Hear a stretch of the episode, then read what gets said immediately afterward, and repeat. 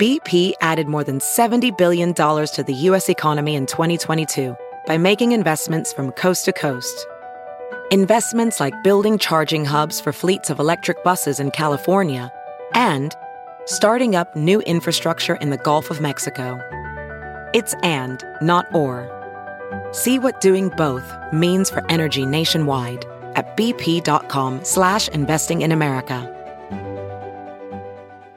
Folks, we're teetering on what could be an economic meltdown, threatening to wash away our savings and retirement. Inflation has surged to levels unseen in 40 years. Gold is the smartest and most responsible investment you can make for you and your family in times like these. A safe haven asset that protects your purchasing power and your wallet from inflation. When it comes to protecting your IRA or 401k, trust only the best.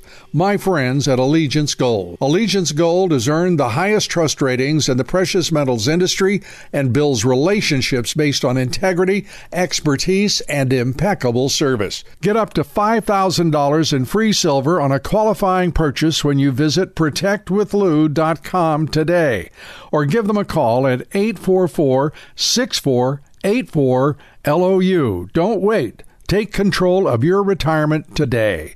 Call 844 64 84 LOU and speak with one of their experts. Time is of the essence. Protect your future with Allegiance Gold. Visit protectwithlou.com or call 844 648 4LOU.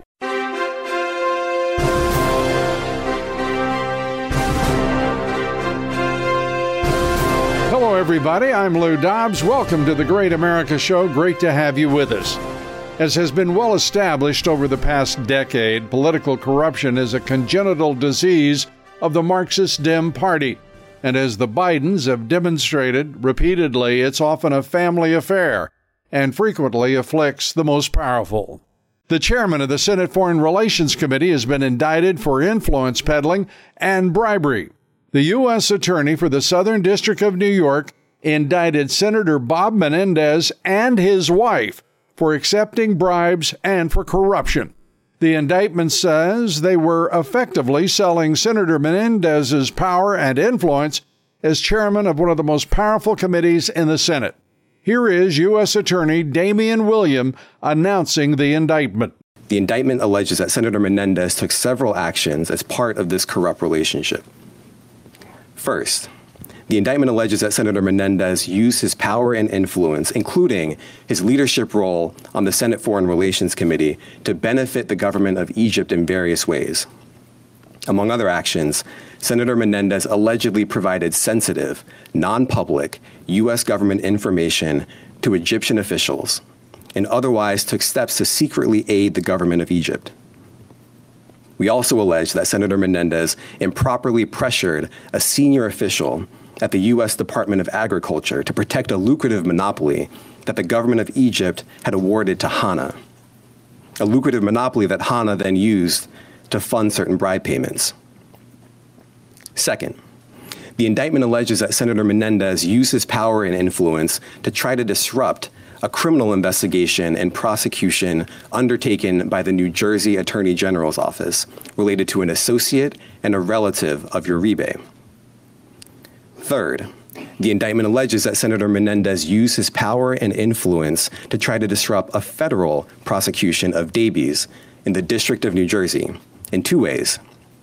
First, by seeking to install a United States attorney who he thought could be influenced with respect to Daibes, and second, by trying to influence that office to act favorably in Daibes' case. And as we allege in the indictment, the senator agreed to do these things and use his power in this way because Hana was paying bribes, because Uribe was paying bribes, and because Daibes was paying bribes. Fortunately, the public officials the senator sought to influence did not bend to the pressure. That's a good thing. Now, as part of this investigation, special agents with the FBI executed search warrants on the residence and safe deposit box of Senator Menendez and Nadine Menendez in New Jersey. When they got there, they discovered approximately $500,000 of cash stuffed into envelopes and closets. Some of the cash was stuffed in the senator's jacket pockets. And some of the cash, some of the envelopes of cash contained Daibes' fingerprints or Daibes' DNA. That's not all. Agents also discovered a lot of gold, gold that was provided by Daibes and Hana. And the FBI, of course, found the Mercedes Benz that Uribe had provided them. Prosecutors say the senator and his wife took gold, cash, home mortgage payments, a no show job for his wife, and a luxury car. Now, this is the second time in 10 years that Menendez has been indicted for corruption. Back in 2015, he was indicted for conspiracy and bribery, but that trial ended in a mistrial. Senator Menendez says he and his wife have been the victims of what he called, quote, forces behind the scenes, end quote. And this is all, he says, a smear campaign to create, quote, an air of impropriety where none exists, end quote. Nonetheless, the Marxist Dem governor of New Jersey isn't waiting for due process or a jury verdict for that matter. Governor Phil Murphy is calling for Menendez to resign immediately from the U.S. Senate. If we didn't know better, we might think Murphy was just too eager by half to appoint some loyal Marxist Dem to take Senator Menendez's seat. The senator is up for election next year, by the way. The Justice Department has been investigating, it turns out, Menendez and his wife for almost a year and a half. Funny how these things work, isn't it? Speaking of corruption, which we do almost daily, a third IRS agent has come forward to the House investigators and is testifying that Joe Biden's Justice Department blocked special counsel David Weiss from charging Hunter Biden. That's right, directly contradicting Attorney General Merrick Garland's testimony, his statements to lawmakers this past week. As we know too well, truth is a problem, a big problem for these Marxist Dems. One man in Washington telling and exposing the truth is House Oversight Committee Chairman James Comer. Comer is set to hold his first impeachment inquiry hearing this coming Thursday, in which he will lay out all existing evidence against the Biden crime family. Last week, Comer subpoenaed the bank records of Joe Biden's brother James and Hunter Biden. Comer says this impeachment inquiry is unfortunate, but he was left with no choice because President Biden blocked and obstructed the Oversight Committee's investigation at every turn. This is an impeachment inquiry.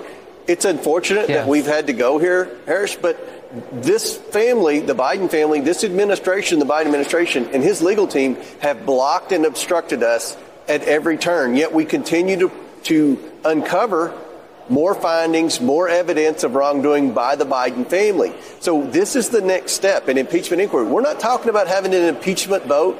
This mm-hmm. isn't an impeachment trial. This is an impeachment inquiry where we have every tool at our disposal to be able to get a speedy trial, if and when we head to court over these personal bank records and these pseudonym emails, and it allows us to have a better standing when the uh, department, when the cabinet agencies refuse to turn over information. So we're not having an impeachment hearing, we're having an impeachment inquiry because we've right. gotten to the point to where there's so much evidence of wrongdoing by the Biden family, and Joe Biden has lied so many times to the American people about his knowledge of his family's wrongdoing. Our guest today to take up the Biden impeachment inquiry and much more is journalist and former White House correspondent Emerald Robinson, host of The Absolute Truth on Lindell TV. Emerald, great to have you back with us on the show. It's only been a few weeks, but a lot's happened in that time. Let's start with the impeachment of Joe Biden. I know it's an impeachment inquiry, but surely it will lead to impeachment, don't you think? I think that perhaps McCarthy doesn't want it to lead there, but it almost has to. Clearly, the, the announcement of impeachment is sort of in timing a lifeline for McCarthy, who's facing major pressure from within his party to not just do this kind of clean continuing resolution and continue to fund all of the priorities that Democrats want, particularly the per- political persecutions to go ahead and keep doing that. And, and McCarthy has been dragging his feet on impeachment, right? But here's the positives. In talking with members of Congress, which I've done now over the last couple days pretty extensively, while some of them don't necessarily have faith in the sincerity of Speaker McCarthy, and you understand why, and I'm sure your audience understands why. Absolutely. Um, they do feel that at the end of the day, with this inquiry going forward, it does give them more powers, particularly subpoena powers, which they need. Um, and it should lead to a subpoena of Hunter Biden, which is essential. And I would say, first and foremost, that is the first subpoena that they need to issue. The, the four investigating committees, I think, have a responsibility now to move this thing as fast and as quickly and be as hard hitting as possible. And that means putting out subpoenas. Uh, and again, foremost among them, uh, Hunter Biden. Your thoughts? I agree because they're already they're already late in, in getting this impeachment going. You and I both know that they've had evidence that that warranted impeachment inquiry and proceedings from day one in office, all this was already laid out for them. And in fact, they really didn't have to do much work on the, their own. They just had to kind of confirm the work that had already been done by several others, including the 501c3 group, Marco Polo, but they were not quite ready on day one. So now they're behind the curve. And if they're going to do anything uh, before they face a new Congress, they have to really hit this fast and hard. And I did have I have um, the founder of that group, Marco Polo. His name is Gary Ziegler on my show today. And he talked about how they need to be very specific with their strategy. It doesn't need to be broad subpoenas.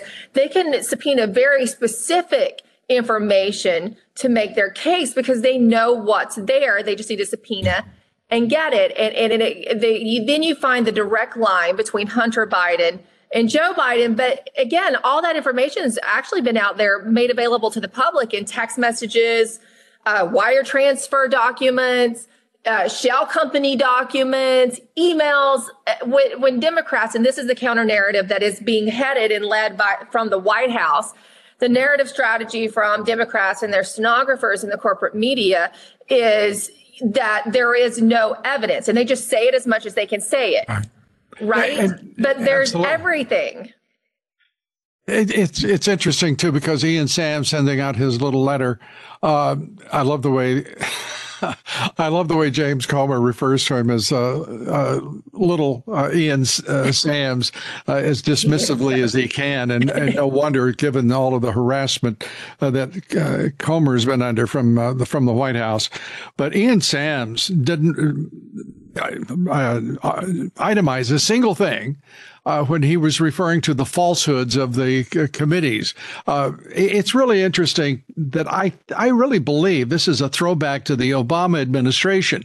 The White House now openly sending out the talking points to the left wing media, to the networks, to the uh, publications, and it's it's right out there, raw and and bold for everyone to see. Uh, the White House thinks it's going to be able to lead uh, the, national media. What do you think? Well, there's a good reason they feel that way because historically, when it's been a Democrat administration, they've definitely been able to do that, and they've been able to when they're in the opposition to to lead the media as the DNC or you know the the opposing campaign.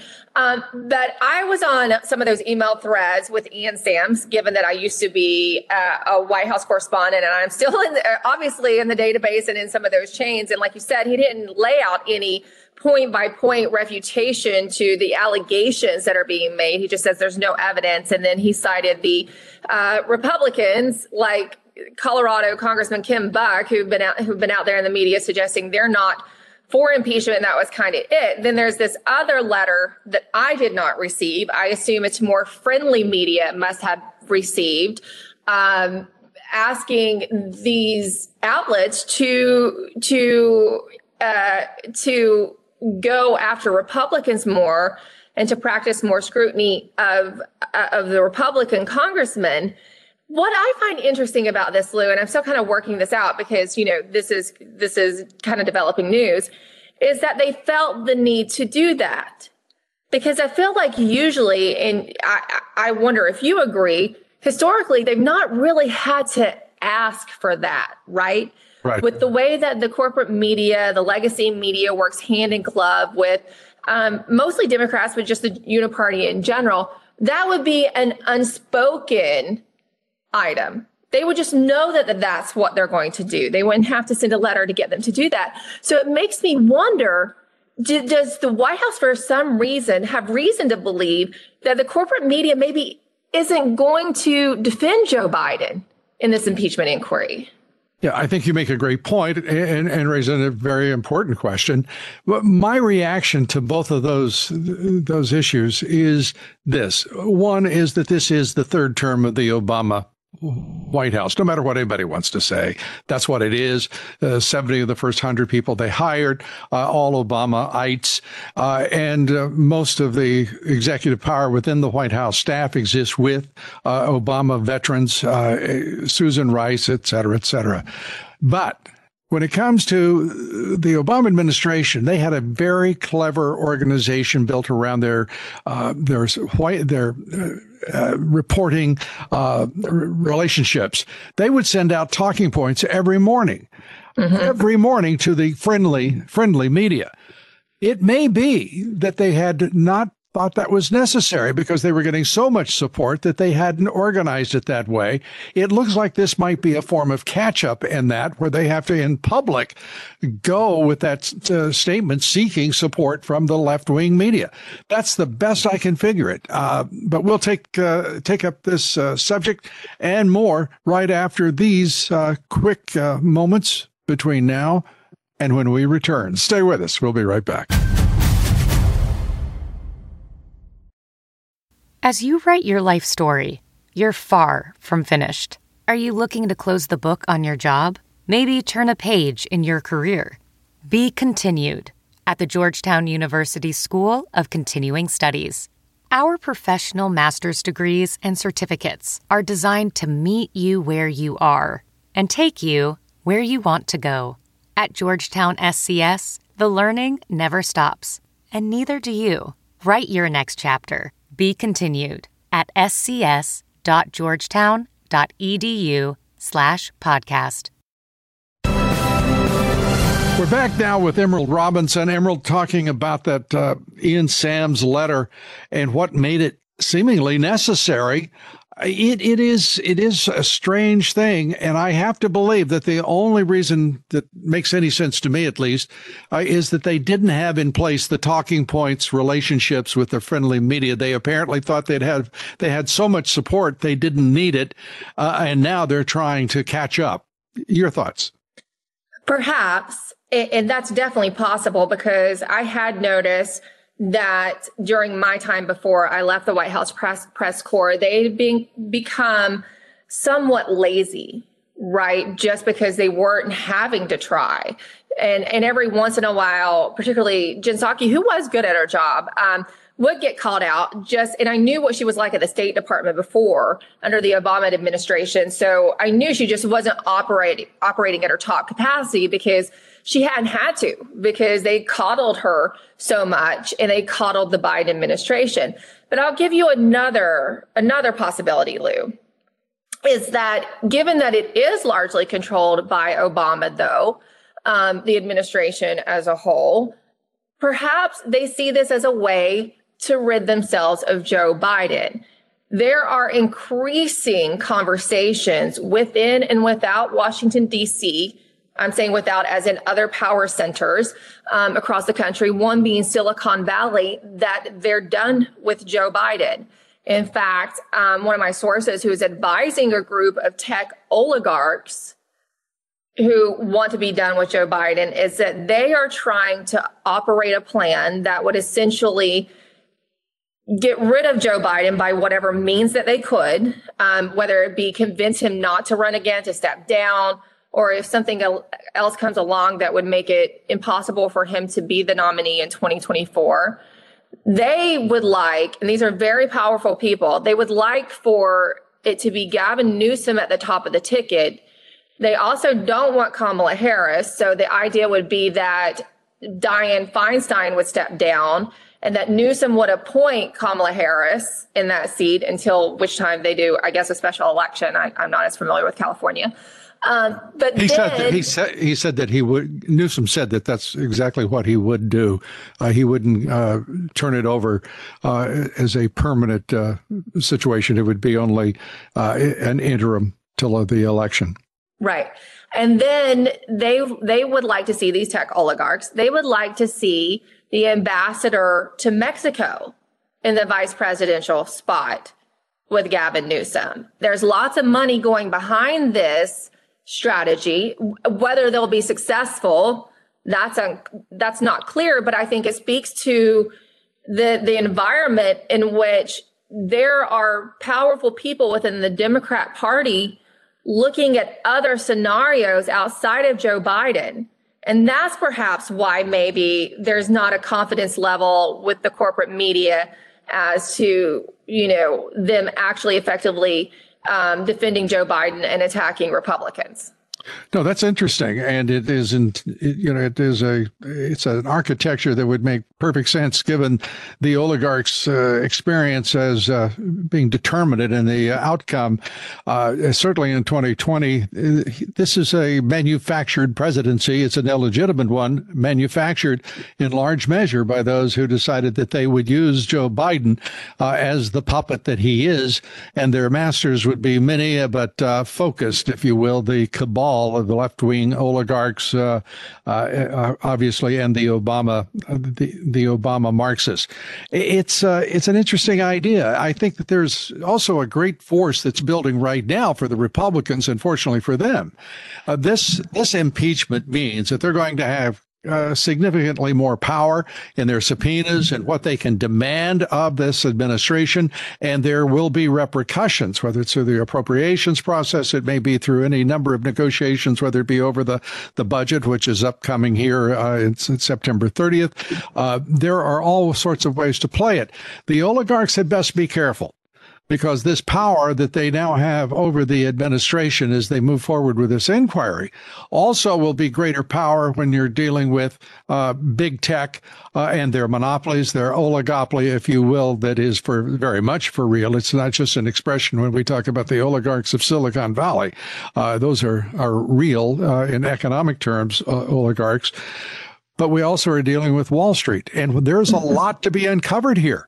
Uh, and these committees, uh, I, I, have to tell you, I'm impressed. Uh, uh James Comer, uh, the House Oversight Committee Chairman, uh, Jim Jordan, who I've known for some time, who I respect greatly, not only a judiciary, but he is also heading up the Weaponization Subcommittee, as well as Jason Smith at Ways and Means. This is immense power that corporate America had best be careful of, because on, in the hands of the Republicans, who have historically, as you know, been pro corporate they yep. are now, they've been run over by the left wing uh, Marxist corporatists uh, who are elite, uh, global elites uh, that have been just destructive of both uh, President Trump and the Republican Party. Uh, your thoughts? Well, I think the test is coming, right? I, I, will be interested to see if Republicans really exercise the power that they now have. And as they face the budget deadline on September 30th, it will be very telling because that's something we focused on today is how much power does the Republicans really have in the appropriations process and how long could they really let a government shutdown happen. See, you know, Lou, they're allergic to a government shutdown. They're allergic to actually going and cutting, you know, funding that benefits maybe the corporations or, or, you mm-hmm. know, the, the, the money flowing to Ukraine. But this is their opportunity to show that they're ready and willing to do it. And technically American people don't care if, you know, some of these government entities don't receive their funding. They might be happy. So let's see if Republicans hold the line on a continuing resolution and actually get some cuts and, and, and reshift the, the money priorities because they have the chance to do it. They might tell you that they don't, but they do. Absolutely. We're talking with Emerald Robinson. We're going to continue our conversation right after this. Stay with us.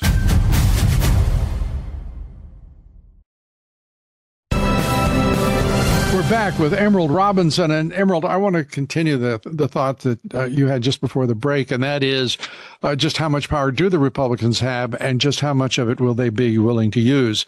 Uh, I would just set as a, a bit of a predicate. Uh, Kevin McCarthy doesn't want to use any power. Let's stipulate that. Uh, he will be an impediment. He will not be a booster. Uh, he will also be run over by very harsh politics if he stands in the way of what is the right thing. The, the Republicans are now embarked on the right direction toward the right thing. I don't think he can stop it. Uh, your thoughts about how much power they have, what you expect them to use?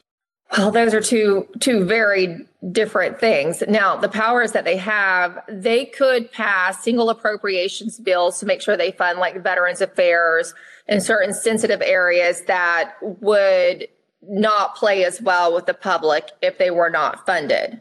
Correct. But then when we're talking government shutdown, everyone goes into a panic. And Lou, I've cover, covered so many of these looming and short government shutdowns and everyone acts like it's the end of the world in Washington D.C. But then you you you you talk to people in real America, and they they're not affected at all, right? So really, ninety five percent of government services are still funded. It's just sort of a small portion that aren't.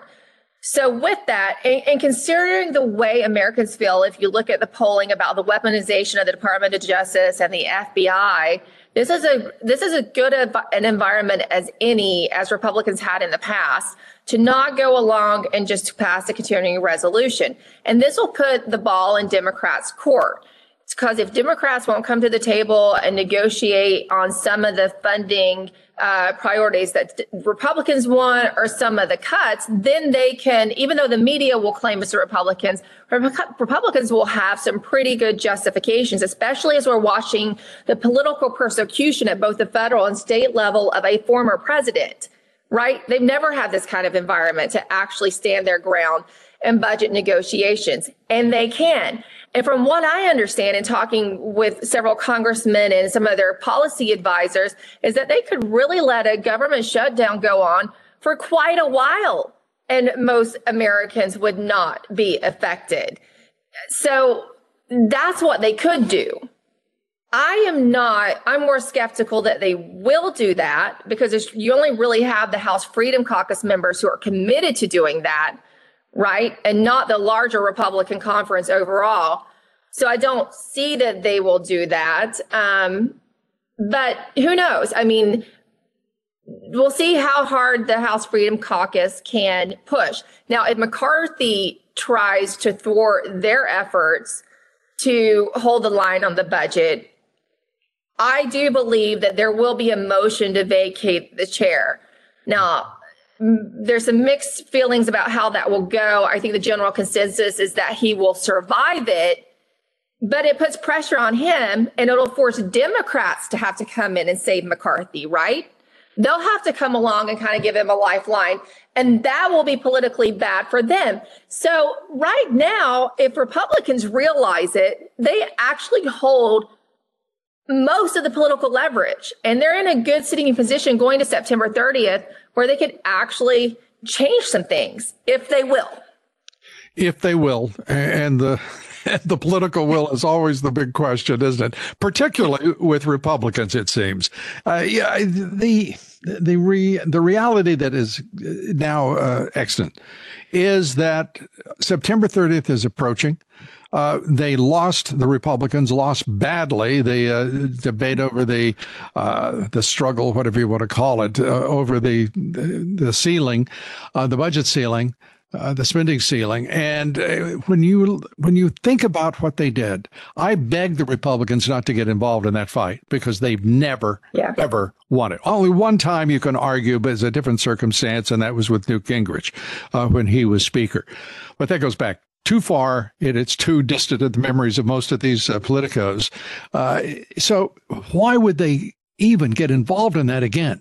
The best strategy, it seems to me, is for them to say, no, you're going to bring spending under control. These are the red lines, and this is the way it will be. Now, Mr. President, you're under impeachment. Impeachment is what we're here about. We're going to do the right thing. You will be cooperating. And uh, we really don't have time to have a negotiation on spending here. These are our terms. And meanwhile, we'll get back to subpoenaing everyone in your re- your regime until we get the answers that the American people deserve about your rampant corruption and the Marxist Dems' control of our entire federal government. What do you think? I think you're absolutely right. And uh, maybe a few of them will be listening to to you, Lou, and, and employ that strategy. But uh, again, I am. I mean, we'll see. I feel like I'm always giving the caveat of if they will. But they are, as you noted, in a great position. And look, they're not just going to be impeach, impeaching members of his organization. They're actually going, I mean, excuse me, subpoenaing. They should be sending subpoenas to his family members as well. Um, there's a suggestion that they should send a subpoena to Jill Biden. So Joe Biden, and, and given that he, again, doesn't have as much support in his own party, he, Joe Biden's in a very vulnerable place. His White House, whoever makes the decisions, are in a little bit more vulnerable place because of him not being so super popular. And his own party doesn't have confidence in him. And the Republicans can seize on that. Absolutely. And going back to to Marco Polo uh, and uh, Gary Ziglar, uh, I understand that uh, Ziglar's view on the the strategy uh, there. Uh, you also are breaking some news on Marco Polo and Hunter Biden. Could you share that with us? Yeah, Marco Polo had been sued by Hunter Biden's lawyer Kevin Morris, Morris, and if you that name sounds familiar to you, that is who um, Hunter Biden turned over his uh, shares in that Chinese uh, CCP aligned company, BHR Partners. He turned them over to Kevin Morris. And that was actually after I found out, after I had asked Jen Psaki uh, sometime into Biden's presidency whether Hunter Biden had followed through uh, on uh, that promise. Remember the campaign promise for him to rid himself of that investment. Well, now Hunter Biden himself is suing Marco Polo. They just got that word. Uh, and this is immediately the day after the impeachment proceedings are um, were announced. So clearly, that was a trigger point for Hunter Biden, who has you know sort of stayed out of their orbit and, and tried to get the other people to deal with Marco Polo. Now he's directly engaging with them. And I, I, talked to Garrett about what this means for them. And he said, and this will be more discovery opportunities for them, right? And they really understand uh, the Hunter Biden material very, very well. But I mean, look, it's, they're getting sued left and right. And this is, this is going to be a big one coming after them. Um, but they're committed to continuing their project and doing the work that they believe is best for the American people and putting this information out about who the Bidens really are and what they've been doing. And it's it's uh, absolutely no coincidence that suddenly uh, Leonard Leo uh, is also under assault now. All of a sudden, stories are ginning up, and uh, he's being attacked. Uh, the leader of the, if you will, the conservative uh, movement, and the, particularly the judiciary. we're going to see a lot of reflex now, aren't we? Yeah, I think so. It's just like a caged animal, right? They start to lash out at everybody. So, and, and since they do have the corporate media and the legacy legacy media in their camp, and that's you know, but that's why so many Rep- Republicans are cowardly, right? Because it's hard. Lou, you know, you've had that machine up against you. Oh. Um, I have myself. It's it's a it's a huge, powerful machine that comes at you to discredit you. Um, and that's why so many Republicans are, are afraid of stepping out of bounds. But look, we're at a point in our democracy. You have to, you have to speak up. You have to tell the truth. And I feel like when they do attack someone in that way, when they really are speaking the truth, they're not really ultimately a casualty and may look that way for a little while, but it, ultimately they reemerge and, and they're just fine. Well, truth will uh, set us all free, and uh, truth is the first friend of uh, of this uh, great democracy of ours. Uh, we better hope that uh, everyone stays absolutely resolute in going after the wrongdoing of this administration, this president, and all of their supporters, whether they be oligarchs or whether they be Marxist Dems who somehow want to give continued expression to the political uh, insight of one Barack Obama uh, yeah. for what reason I can't imagine. Thanks so much. It's great talking with you, Emerald. I hope you'll come back soon. Uh, thank you. Enjoyed our talk very much. Of course, Lou. I always enjoy talking with you. Emerald Robinson, great American, and her reporting is essential on these historic events. Thanks, everybody, for being with us today. Tomorrow, as the Marxist Dems, the public health agencies, and more are ginning up their propaganda machines in the national media to strike fear across the land, just like in the pandemic of 2020, to boost the vaccines, of course, and their makers. Vax dissident and truth teller and patriot, physician Dr. Robert Malone joins us That's right here, tomorrow. You don't want to miss it. Please join us for that tomorrow and for truth, justice, and the American way each and every day right here. Follow me on Twitter and Truth Social at Lou Dobbs, on Facebook and Instagram at Lou Dobbs Tonight, and be sure to check out loudobbs.com. Thanks, everybody. God bless you, and may God bless and save America.